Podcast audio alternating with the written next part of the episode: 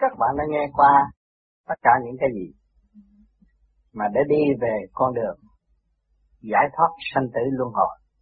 Cho nên chúng ta truy tầm chân lý để tu tiến, để giải tỏa những sự phiền muộn sai quấy của mỗi cá nhân, mà đi để tiến tới cái thức hòa đồng, chung vui sum họp trong cái hạnh đại từ bi của Thượng Đế đã ăn bàn cho càng không vũ trụ vạn linh được đồng tiến hóa. Ngày hôm nay sự hiện diện của chúng ta, mọi người chúng ta đã cấy được không ít nhiều cái phúc điền về tâm thức, về tâm linh, để chúng ta đi tiến hóa tới vô cùng và đi tới con đường giải thoát.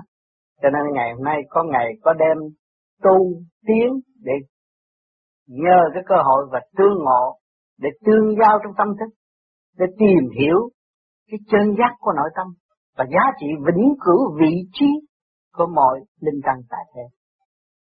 Thì sự hiện diện của các bạn có thân xác tinh vi cấu trúc từ siêu nhiên,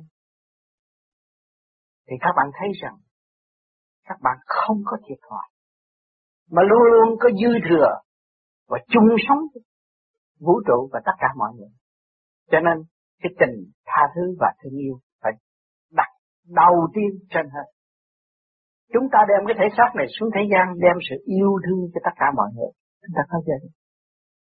Có người tình, chúng ta biết yêu người yêu, biết thương vợ, thương con, thương vũ trụ, những cái món đồ màu sắc chúng ta.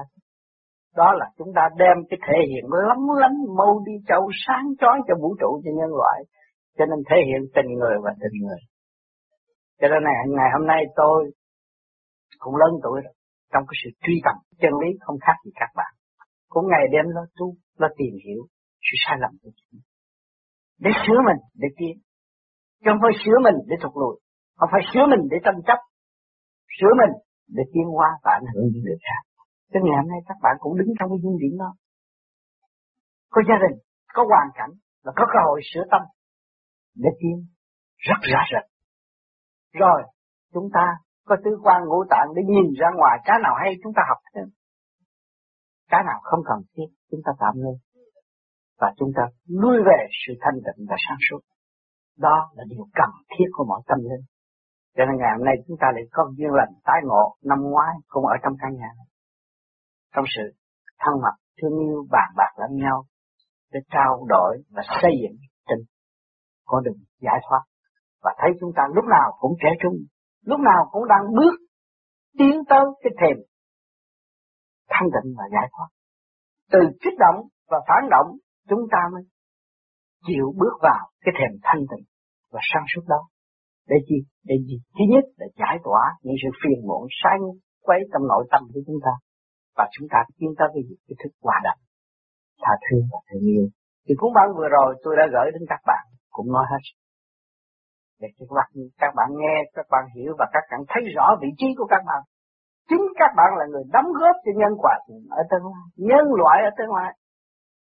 Nếu các bạn bằng lòng sửa bạn, thì đi góc nào các bạn cũng đem tâm thức cởi mở vô cùng để xóa bỏ những sự hiểu lầm trong nội tâm mà chính mình đã dung túng cho lục trần.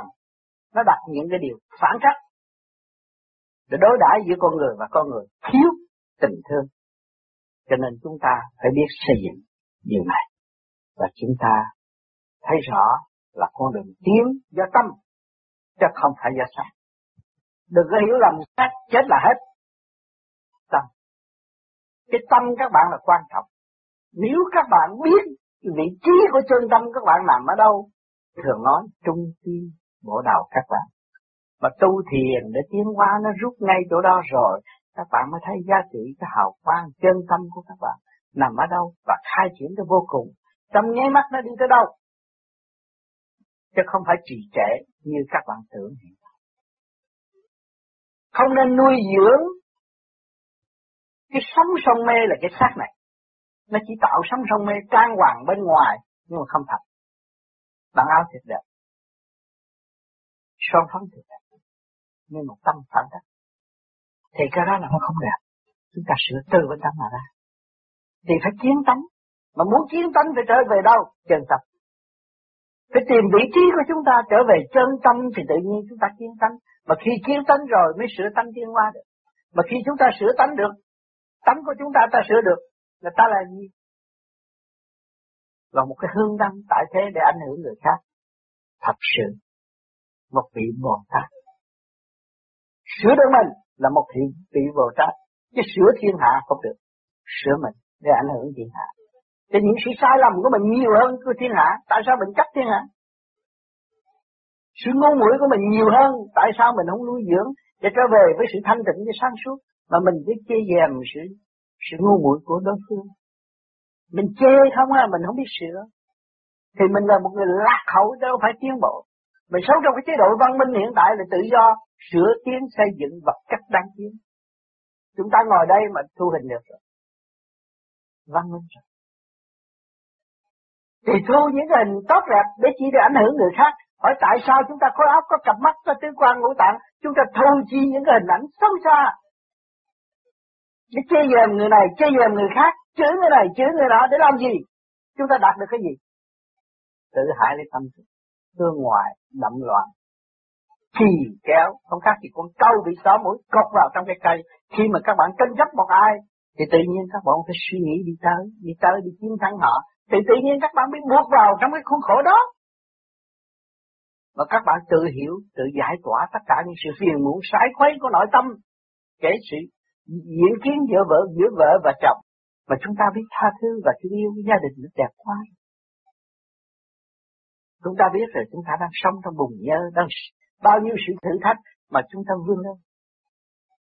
Cứ trần không nhiễm trần. Hoa sen ươm nở trong gia can, đẹp biết là bao nhiêu.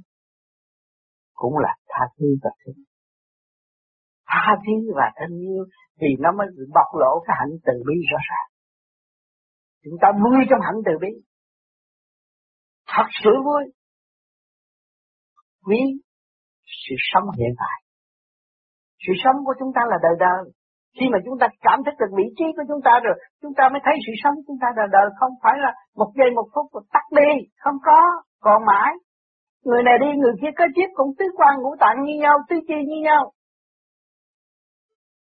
Thì chúng ta ảnh hưởng cho những người sau kế tiếp và có thể khai triển lên chính họ và đóng góp cho người khác. Chúng ta thấy rằng cái tay chúng ta dài, đường đi chúng ta mở rộng. Một nhóm người nhỏ này mà biết tu, biết sửa là có thể ảnh hưởng được nhóm người lớn trong nháy mắt chứ không có lâu. Tại sao người ta nhìn ta thấy con thằng này nó nhỏ mà nó hiểu được đạo, hiểu được đời, hiểu xử sự, hiểu hạnh phúc. Mà tôi lớn sao tôi ngu, tự nhiên tôi thích tâm. Chút xíu thôi, nhìn hình ảnh người ta hiểu rồi. Cho nên người tu phải tìm chân lý, tìm trong sự thanh tịnh và sáng suốt. Không nên tìm cái bạo diễn ở bên ngoài. Dù một đứa bé trong nhà nó nói câu thanh tịnh, chúng ta học ngay chỗ thôi. Chứ đừng nói tôi lo, tôi cao, tôi lớn tuổi, tôi hơn, tôi già, tôi không được vô lễ với tôi này kia cái nọ. Nhưng mà tôi không chịu học. Tôi giữ trong cái lề lối, cái khung cảnh ràng buộc, mà tôi ôm cái khung cảnh ràng buộc đó tôi không hay. Tôi bị cái gì? Bị sự mê mê chấp ràng buộc. Suốt cả một đời, rốt cuộc thức tỉnh rồi thấy mình hoàn toàn là ngu, tự coi buộc và không mở tiếng được. Cho nên ngày hôm nay các bạn tu về vô vi là một phương tiện giúp cho các bạn quân bình nội tâm. Thì khi nội tâm các bạn quân bình rồi, thì các bạn thấy sáng suốt, thấy cởi mở, thấy yêu đời nhiều, thấy đời là quý, thấy chân nói nào cũng là chân lý hết vậy. Bước chân các bạn đi tới đến đâu cũng là chân lý hết, không có phải là chỗ bò. Một hộp cát nó cũng tượng trưng cả một vũ trụ không phải chuyện nhỏ. Một cấu trúc tinh vi vô cùng, bao nhiêu năm bao nhiêu tháng hình thành một hộp sạn, một hộp cát, không phải dễ. Mà sự tinh vi cuối cùng của nó là cát làm thành cái ly, các bạn thấy cái ly thông suốt chứ. Cái ly đâu có sự mờ ám. Tại sao mình sống ở trong cái tâm mờ ám? Không biết thương yêu, không biết tha thứ, không biết thật thà với chính mình, để trở về với sự chân giác. Rồi mình dựa trong kinh này, dựa trong lý kia, lý nọ, rồi che cái sự sáng suốt của mình để làm. Hậu quả ai gánh? Sự ngu muội mình hết. Cho nên phần ai nấy lo. Ông tu không đắc, bà tu bà đắc rất rõ ràng. Nhưng xung quanh hoàn cảnh là ân sư, các bạn phải nhớ.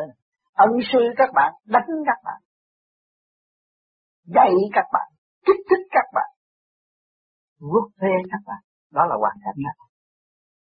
Khi các bạn thấy siêu sướng, khi các bạn thấy bực bội, khi các bạn thấy đau khổ, khi các bạn sanh tâm muốn giết người khác, nhưng mà các bạn quên hỏi rốt cuộc rồi tôi sẽ đi đâu. Tôi nhớ đặt cái câu hỏi, rốt cuộc tôi cũng phải về không? Tại sao tôi không giữ thanh tịnh? Không là gì? Không là thanh tịnh. Khi các bạn thanh tịnh thì các bạn mới chỉ bằng lòng buông bỏ sự tranh chấp. Mà đạt tới thanh tịnh là sáng suốt rồi, các bạn thấy nhân loại là bạn, trời Phật là bạn, hoàn cảnh là bạn, tất cả phương tiện là do bạn mà ra. Nếu ông trời không có ban tứ quan ngũ tạng cho các bạn đâu có cảm thấy đây là hoàn cảnh, đây là trường thi. Chúng ta thấy cái bãi trường thi rõ ràng đang giao dịch từ giây phút khắc, từ trong tới ngoài. Các bạn bước ra xã hội, ở trong nhà đều là học hỏi. Cho nên khi các bạn đứng lên mở mắt ra thì các bạn thấy rằng tôi đang đi học hỏi. Và trước khi nhắm mắt các bạn, tôi đang học hỏi. Thì lúc nào các bạn cũng long lanh như monitor sang choi tại Bon Phu. Tâm các bạn băng làm học hỏi thì các bạn xây dựng được gì? Cái đức nhịn được. Mà nhịn được càng ngày càng cao thì các bạn được cái gì? Được mở sự hòa đồng trong tâm thức. Mà cái hòa đồng mở rồi thì các bạn thấy có cái của trường sanh bất diệt. Nơi đó là tâm pháp. Các bạn nắm đó để mà đi. Chân tâm là cảnh. Trong gia đình có gây tánh, bạn bè có hỗn loạn, chúng ta lấy chân tâm mà để xét. Mà hướng về chân tâm rồi đâu có cái gì mà đang lo, đang trách lẫn nhau. Cái trách thằng đó nó bậy bạ chỗ nào. Vì nó chưa về với chân tâm nó. Mà nó về với chân tâm nó rồi là nó là tôi. Nó là trời Phật, nó là vũ trụ, nó là tất cả. Khi nó trở về với chân tâm, nó chỉ biết phục vụ. Để nó được sáng suốt. Để xây dựng cái hào quang nó càng ngày càng mở, càng nới rộng, càng thanh nhẹ. Còn nó chưa mở chân tâm, nó còn sao đó. Dạy gì mà tôi làm cho cái đám này? Dạy gì mà tôi giúp cái thằng? Dạy gì mà tôi giúp cái con nào? Cái đó là sự ngu muội đang trói buộc nó. Còn thích hòa đồng của nó mạnh, thanh tịnh, sáng suốt thì nơi nào nó cũng có sự hiện diện. Bùng dơ mà còn lên được hoa sen rồi mà.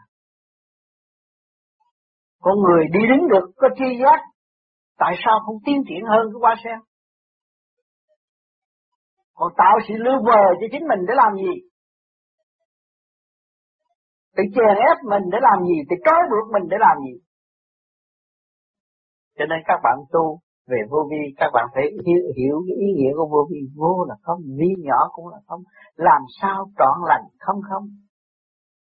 Thì các bạn mới xét được cái chân tâm, cái vị trí của các bạn. Chứ nhiều người nói, tôi tu vô vi bao nhiêu năm rồi tôi điên. Cái gì làm cho các bạn điên? Nếu các bạn hướng về không bao giờ các bạn điên. Mà các bạn hướng về tranh chấp thì chắc chắn là phải điên. Tôi bị con kia nó gạt tiền tôi bị cha mẹ nó gạt tiền tôi điên. Vì tranh chấp, vì sự mê lầm. Mà tôi cũng thấy rằng khi tôi cho tiền người ta, tôi thấy rằng tôi học được. Nhờ người đó tôi mới cho tiền họ. Nhờ người đó gạt tôi mới có cơ hội trả nợ ở kiếp này. Luật nhân quả tôi hiểu. Tôi bị người ta gạt, không phải bị. Tôi tìm được chủ nợ, tôi trả nợ cho tôi có bị. Không bao giờ tôi bị cái gì hết, bởi vì tôi là không. Tại sao tôi nghĩ tôi bị? Nếu tôi nghĩ tôi bị là tôi còn chấp, còn mê, còn ngu, còn muội, tôi đâu phải người tâm đạo. Tôi mới thấy rõ rằng tôi tìm được chủ nợ tự thả, không còn nợ nữa.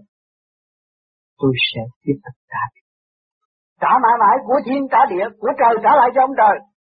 Người đó lấy của tôi là ông trời, ông lấy lại rồi. Tôi thấy rõ cái luật không có xê dịch một chút nào hết đối với tôi, thì tự nhiên các bạn trở lại với tâm quân mình. Tôi không có mắc của, vì tôi không có của làm sao tôi mắc của, mà của tôi làm sao mắc? Chân tâm tôi không bao giờ mắc. Tôi về trở về với chân tâm tôi đâu có mắc, vẫn vui. Cho nên những người mắc của mà khó vì của điên, nhảy vô tu vô vi, tôi tu càng động, bởi vì nhớ của cũng khùng. Rồi đối thừa vô vi làm nó điên, vô vi đâu có làm ai điên. Vô vi kêu nó trở về không, nó không chịu trở về không, mà nó cứ ôm cái có trong tranh chấp, nó khùng, làm cái tánh nó càng ngày càng nóng, bực bội, không mở. Thành ra nó sống trong cái gì? Thiếu trí. Thiếu trí là nghèo nàn nhất ở thế gian này, con người thiếu trí là người nghèo nàn nhất. Mỗi chút mỗi tranh chấp, mỗi chút mỗi chuyện thưa đó là thiếu trí. Con người đại trí không có, Đức Phật đại trí đâu có, Đức A Di Đà đâu hiện thương. Chửi Ngài bấy nhiêu, rồi niệm Phật Ngài không phải trơn nữa. Ngài thương yêu vô cùng, Ngài vẫn vậy. Cho nên chúng sanh biết niệm Phật có sự hiện diện của Ngài. Quân bình, mở tâm mở trí. Hồi nào giờ tôi mất quân bình, câu thơ viết không được, bây giờ tôi nhờ tôi niệm Phật, tự nhiên nó quân bình. Thao thao bất tuyệt. Văn chương, cởi mở. Tương chứ là gì? Trật tự gom gọn. Để chi? Để chiếm tâm thức của người viết thi thơ. Chính người viết thi thơ tự học và tự tiến.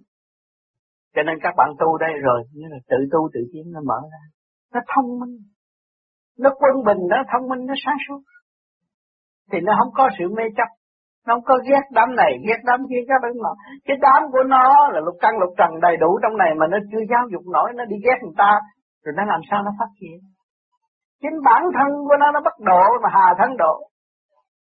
Lục căn lục trần nó dạy không được, nó giáo dục không nổi, làm sao nó đi độ người ta?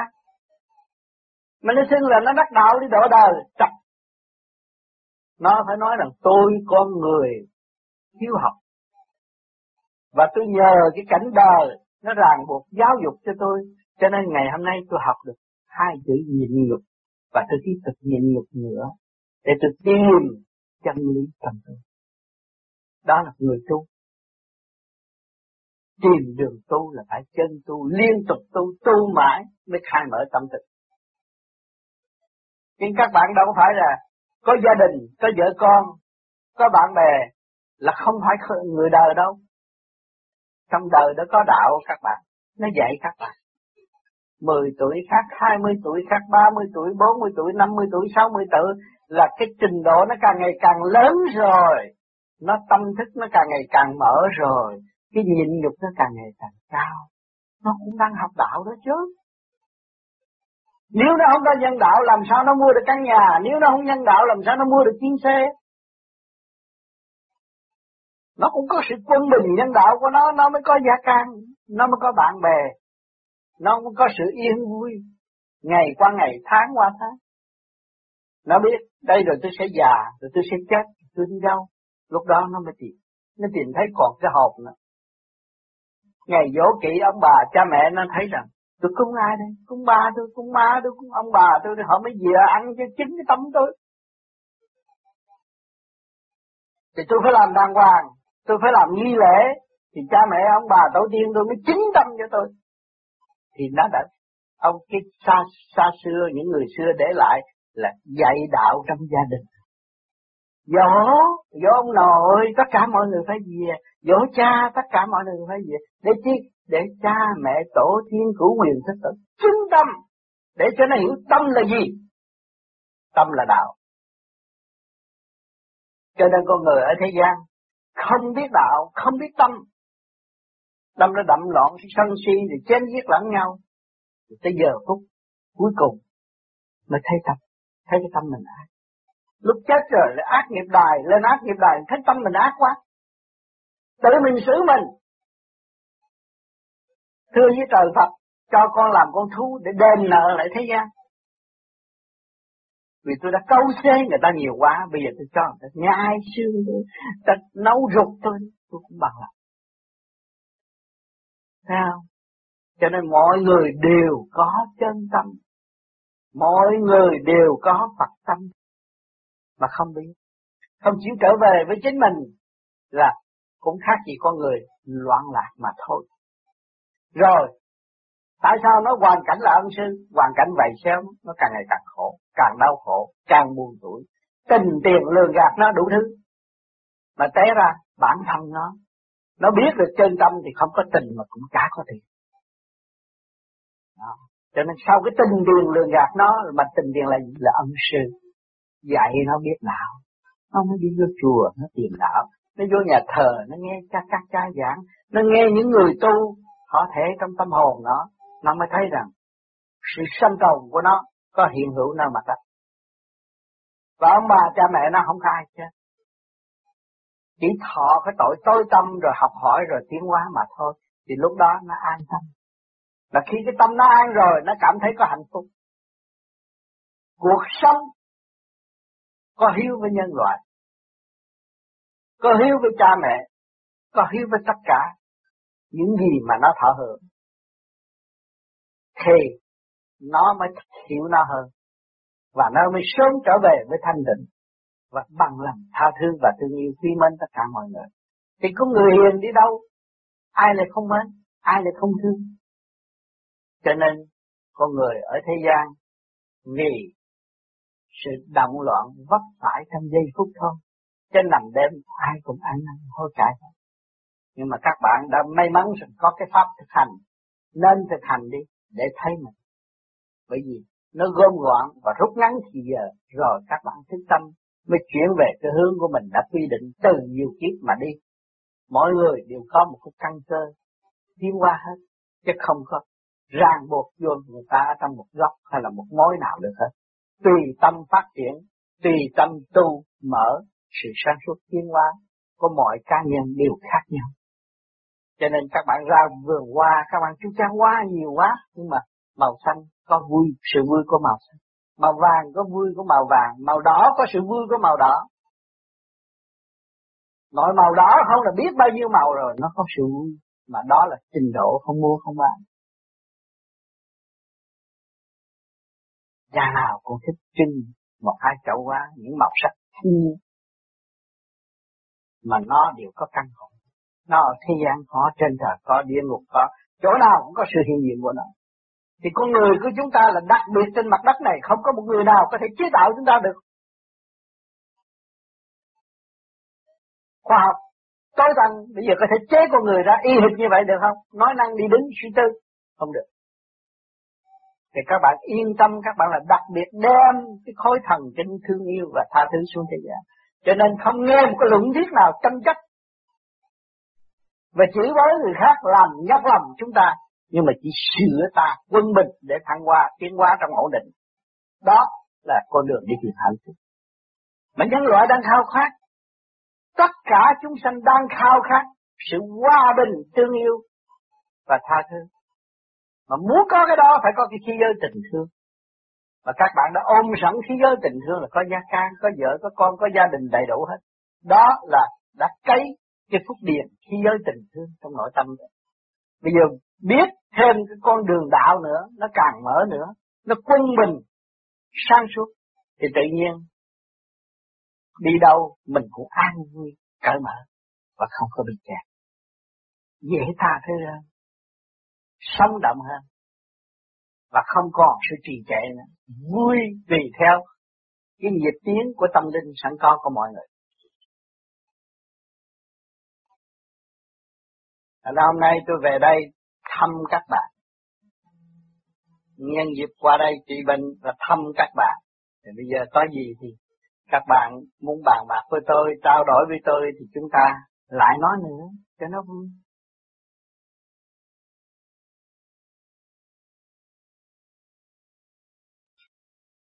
Khi vừa rồi con đi về và đi thăm cái bà con hàng xóm, có nhiều người rất bệnh hoạn, con cũng lấy vấn đề sức khỏe mà con nói.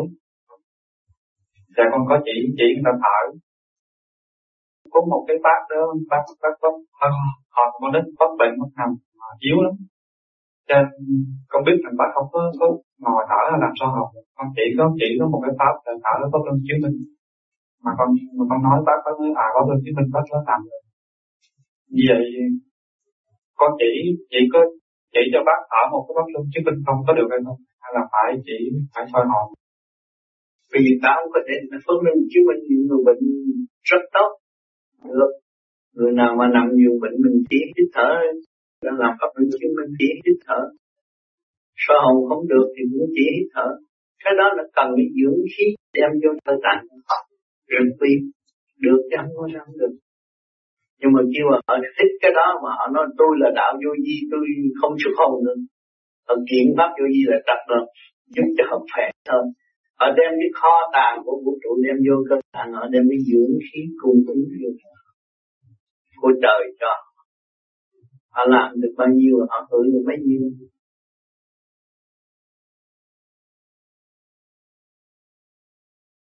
Ngày xưa còn pháp luân thường chuyển như thầy cũng đã có nói về Hàn Quốc, vừa nhắc lại người mà người ta thở lâu cũng không quen, thở từ 6 đến 12 hơi là đã không khỏe.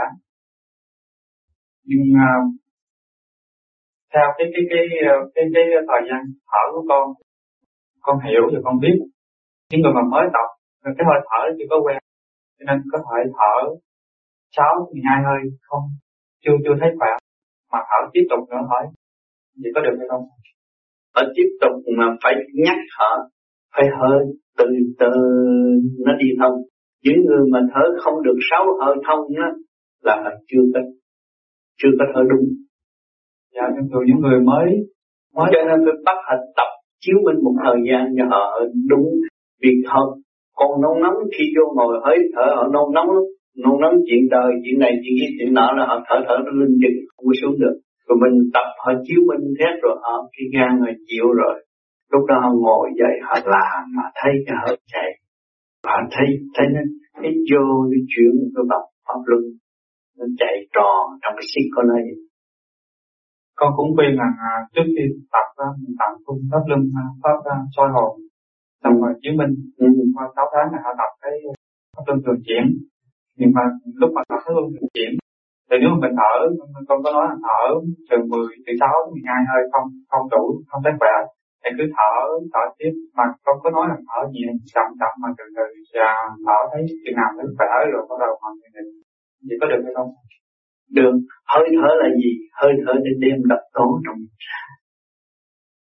trong mình nó ra bởi mồ hôi và bởi hơi thở.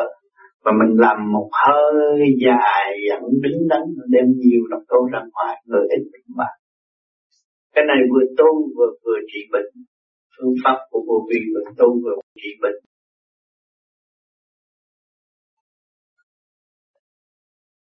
Tôi hồi trước tôi tu ở Việt Nam. Tôi quen với ông Nguyễn Xuân Liên. Ông Nguyễn Xuân Liên dẫn ông Đại tá Tám Chí Hòa tới. Tôi nói sao ông bắt tôi bỏ tù đi, bây giờ tôi tu tới đây tôi cũng không được cho tôi vô tôi ở tù và tôi nói chuyện người ta nghe không? Ông nói tôi quen với ông mà tôi bắt ông bỏ tù sao được? Tôi nói ông cho tôi bỏ tù 3 tháng đi. Thì cái lời muốn của tôi không lâu thì cộng sản gì nó bỏ tù tôi mừng quá. Tôi vô trong tù mừng, bà Tám bà trưởng đù ngu ở tù mừng. Tôi nói trời ơi tôi muốn cái gì nó có cái này lạ quá. Tôi mới thử cái pháp tu này ở trong khám tù có hiệu lực không. Nhưng pháp tu này nó hay quá. Tôi coi thử coi người ta có thương tôi không. Tôi vô trong đó thực tế là tôi không có tù. Tính ra tôi không ở tù. Bắt ở tù nhưng mà tôi không ở tù. Tại sao không ở tù? Thì con của ông thủ trưởng nó sanh ra mấy 2 tháng mà nó không khóc, không nói gì, không ăn được gì hết. Cả gia đình buồn. Nó chạy đi kiếm ông lên bà xuống. Ông lên bà xuống nó đi vô. Anh vô trong trại, anh kiếm cái ông nào mà mặc giống ông Di Lạc hết. Kêu ông trị bệnh hết. Nó vô, nó mở cửa, nó thấy nó vô trắng mặt nó. Anh biết trị bệnh không? Nói dữ lắm. Tôi nói biết. Bệnh biết không? Biết, nó xách súng dẫn tôi đi. Tôi vô nhà dòm đương nít nằm, tôi thấy có cái bóng đen nó ám ảnh đó. Bà ngoại nó ngồi buồn khóc, nói thầy coi thầy giúp giùm này. Nó không ăn uống mà không khóc, nguy lắm, con nít mà không khóc không được. Nó khóc chứ.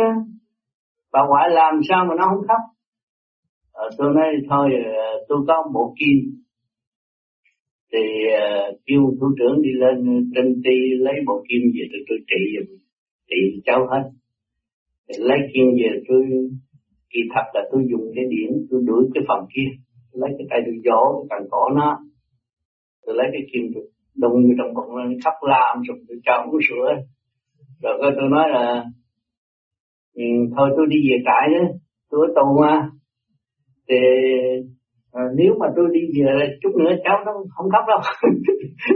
Thì bà bảo nói, thì con giữ thầy lại đây, kêu thủ trưởng giữ thầy Tám lại đây. Thì thôi anh ở đây chơi. Thì tôi bắt đầu đó tôi ăn hèo xèo lèo coi tivi đi giữ tôi đi. Tôi đâu ở tù đâu. Ngày nào cũng ăn tèo lèo, mua tèo lèo cho tôi ăn, giữ con nít tôi coi TV thôi. Rồi sau này tôi quen ông thủ trưởng nói chuyện không nghe, tôi nói người ta bệnh nhiều mà không có ai trị, anh cho phép tôi đi trị người ta đi. Rồi anh ấy có một thằng mà tự nhiên nó không đi được, anh có thể trị nó được không?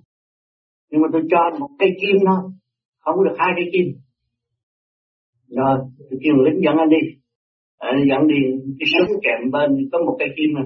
Một cây kim tôi châm từ đầu chí cuối, châm 10 phút thôi. 10 phút rồi, từ đầu chí cuối tôi châm xong rồi chẳng gì. Tôi sợ mình chạy mà. Rồi tôi nói mà trong một tuần mà thằng đó không đi được á, thì thôi, anh đừng cho tôi trị. Mà trong một tuần mà thằng đó nó bò, nó đi được á, thì anh cho tôi trị những người khác. Anh bằng lòng, nó hứa tôi. Rồi cái một tuần nghe nói nó bò ra bếp lấy cơm rồi. Qua tuần sau nó đi được, tự nó đi được.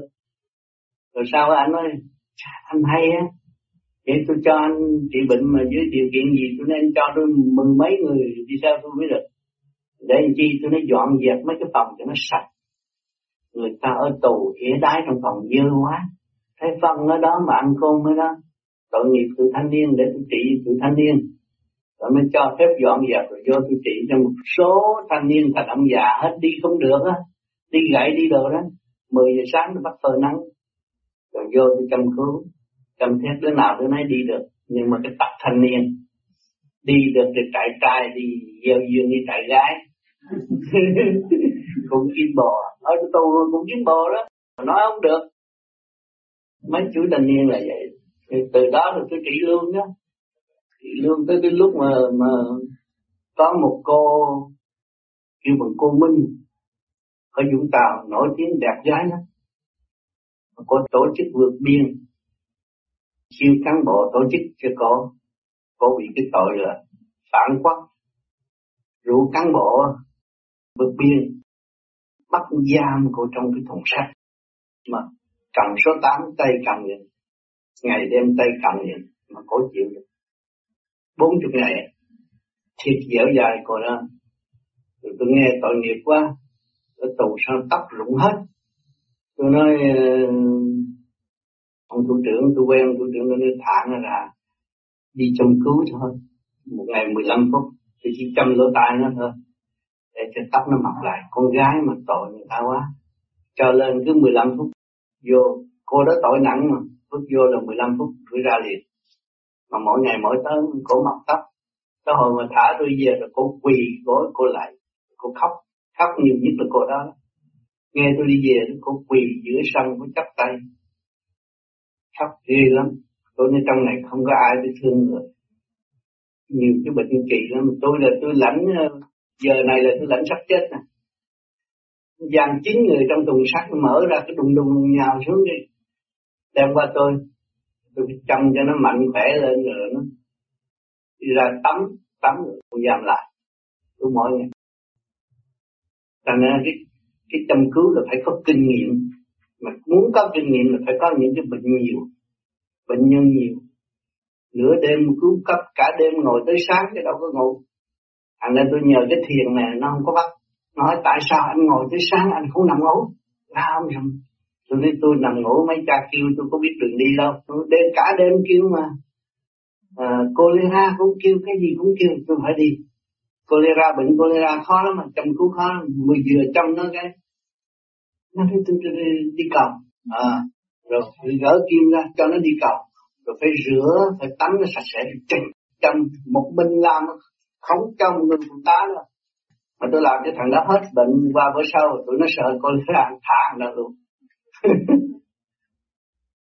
Cho nên mình phải qua những cái khổ cảnh ở thế gian, sống trong cái nghịch cảnh, mình quy thế gian, sống trong nghịch cảnh mình mới có cơ hội quán thông cái nghịch cảnh là cái giá trị tiến hóa. Mà nhờ có cái tu tôi mới chịu đựng. Ngày như đêm tôi đâu có chuyện ngủ đâu, cứ ngồi thiền là giờ ngủ của tôi đó. Kêu cả ngày cả đêm như vậy, một mình mà chịu đựng 450 người, một mình tôi chịu đựng 450 người. Kêu lúc nào phải đi, bởi vì mình xin chăm cứu mà. Anh từ chối là tôi dưới anh nhốt anh, nó không cho anh tự do mà tôi cũng bị khóa cửa. Tôi cũng bị khóa cửa. Họ thấy họ cũng đối xử mình, họ thấy mình đàng hoàng. Rồi thậm chí những bệnh nhân gì mà ở ngoài trại mà bị nguy hiểm nửa đêm, họ cũng chạy vô kiếm tôi cứu cấp. Nhờ đó mà tôi cũng có nhiều kinh nghiệm về chăm cứu. Nhưng mà đại đa số của tôi là dùng điện nhiều hơn. Cho nên Phật soi học nhìn bệnh nhân. Tôi hỏi bạn đạo không biết chăm cứu gì đâu, tôi nhìn bệnh nhân chỗ chấm nào mà nó nổi đen này tôi kim tôi châm vô, châm chặt nó tan cái chấm đó là nó hết khỏe, châm lưu bùi thế thôi, chấm đen miệng lên được châm hết.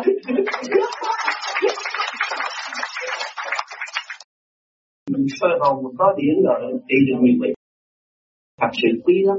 Cho nên kỳ này tôi qua đây cũng trị được một vị 90 tuổi cũng nhờ cái điển. Thật sự cái điển của trời Phật có, mà tùy cái tâm của người bệnh. Tâm người bệnh ác mình xin không được, tâm người bệnh hiền mình xin được. Để chuyển hạn chút xíu à, Quan Âm chiếu chút xíu là rồi. Mà Thượng Đế thì cấp tốc, gắn liền với y học. Pháp này nó gắn liền với y học không sao. Một y sĩ về thần kinh mà được tu thiền để biết khỏi bệnh kia.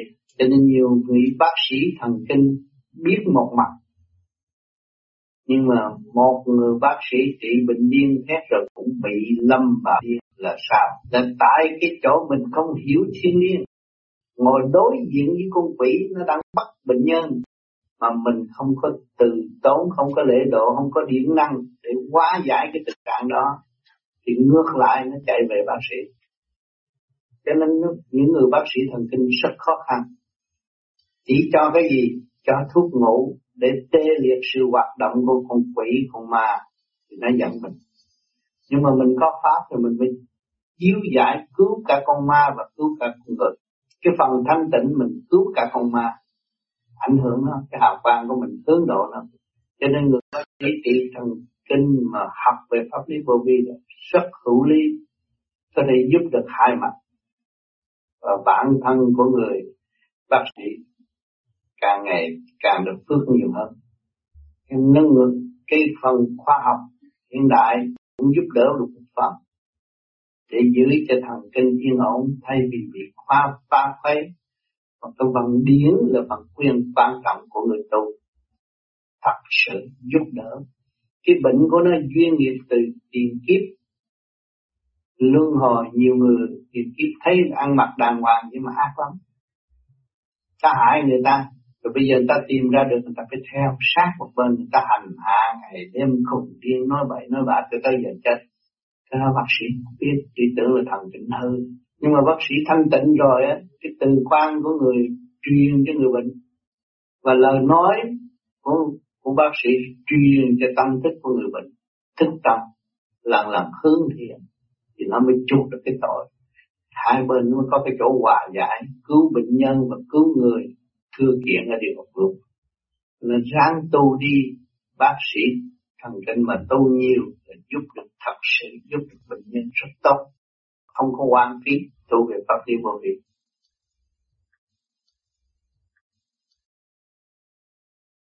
Bây giờ nói thì thích được, còn có hai chữ đó thôi. Cho nên cố gắng thiền để thích tình bất khả luận và tiến hóa trong ranh giới khác với con người Phật. Vô vi tốt khả năng trong vũ trụ là vậy.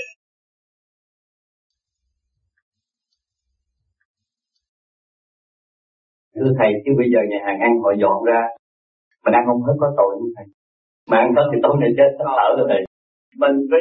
Mình phải biết tội là cái gì.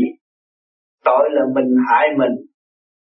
Cơ tạng của trời Phật sắp đặt có trật tự. Bây giờ mình đem cho nhiều quá, phá hoại cơ tạng là phá hoại luật trời. Đó là mình làm tội cho chính mình. Nó sách nhà hàng có linh tình bao nhiêu mà mình ăn đi vừa phải. Thôi mình ngưng đi. Rồi ngày mai làm việc khác. Ăn là làm việc. Chúng ta người tu là ăn là làm việc. Làm việc gì?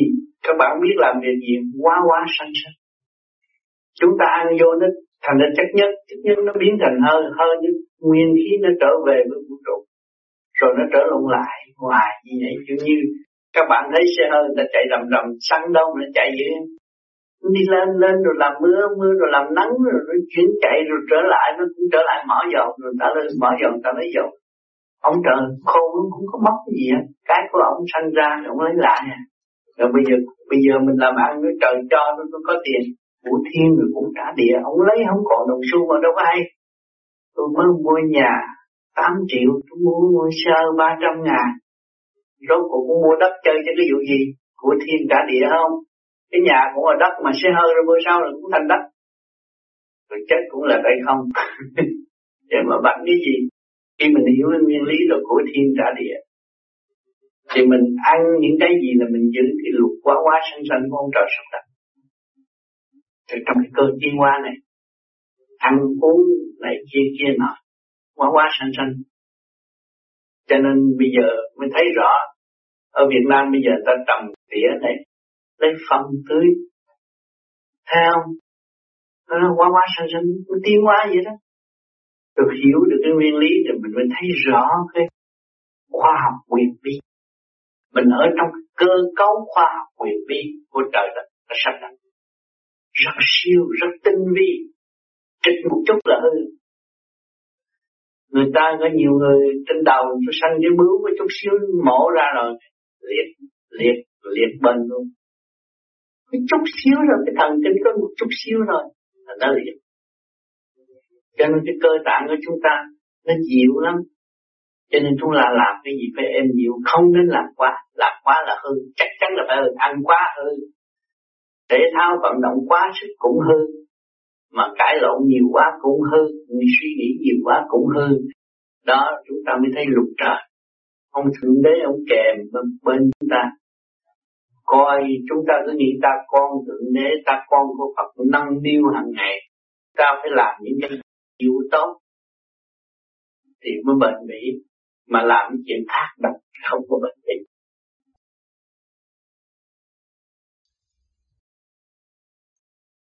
Khi chú nói, nếu có đại hội ở Việt Nam, có thầy về, chú cũng chỉ dự được phần tâm linh thôi, chứ chú sẽ không có mặt. Xin thầy cho biết chú đã xuất hồn qua bất cứ nơi nào thầy ở nước ngoài để gặp thầy chưa? Chú phải thanh tịnh lo tu, nói thấy vậy mà chưa có thật. Tu nữa nó còn nhiều giai đoạn, nhiều từng lớp để tiến hóa, chứ không có bao nhiêu đó mà nói chuyện mong muốn gặp. Tu tới cái thanh tịnh khi gặp rồi. Khi mà đạt tới đại thanh định là muốn xuyên như thế nào thấy là thấy liền vậy thôi. Không có phải là đi đâu nữa. Đi về cái đại thanh sẽ không cần phải đi đâu nữa.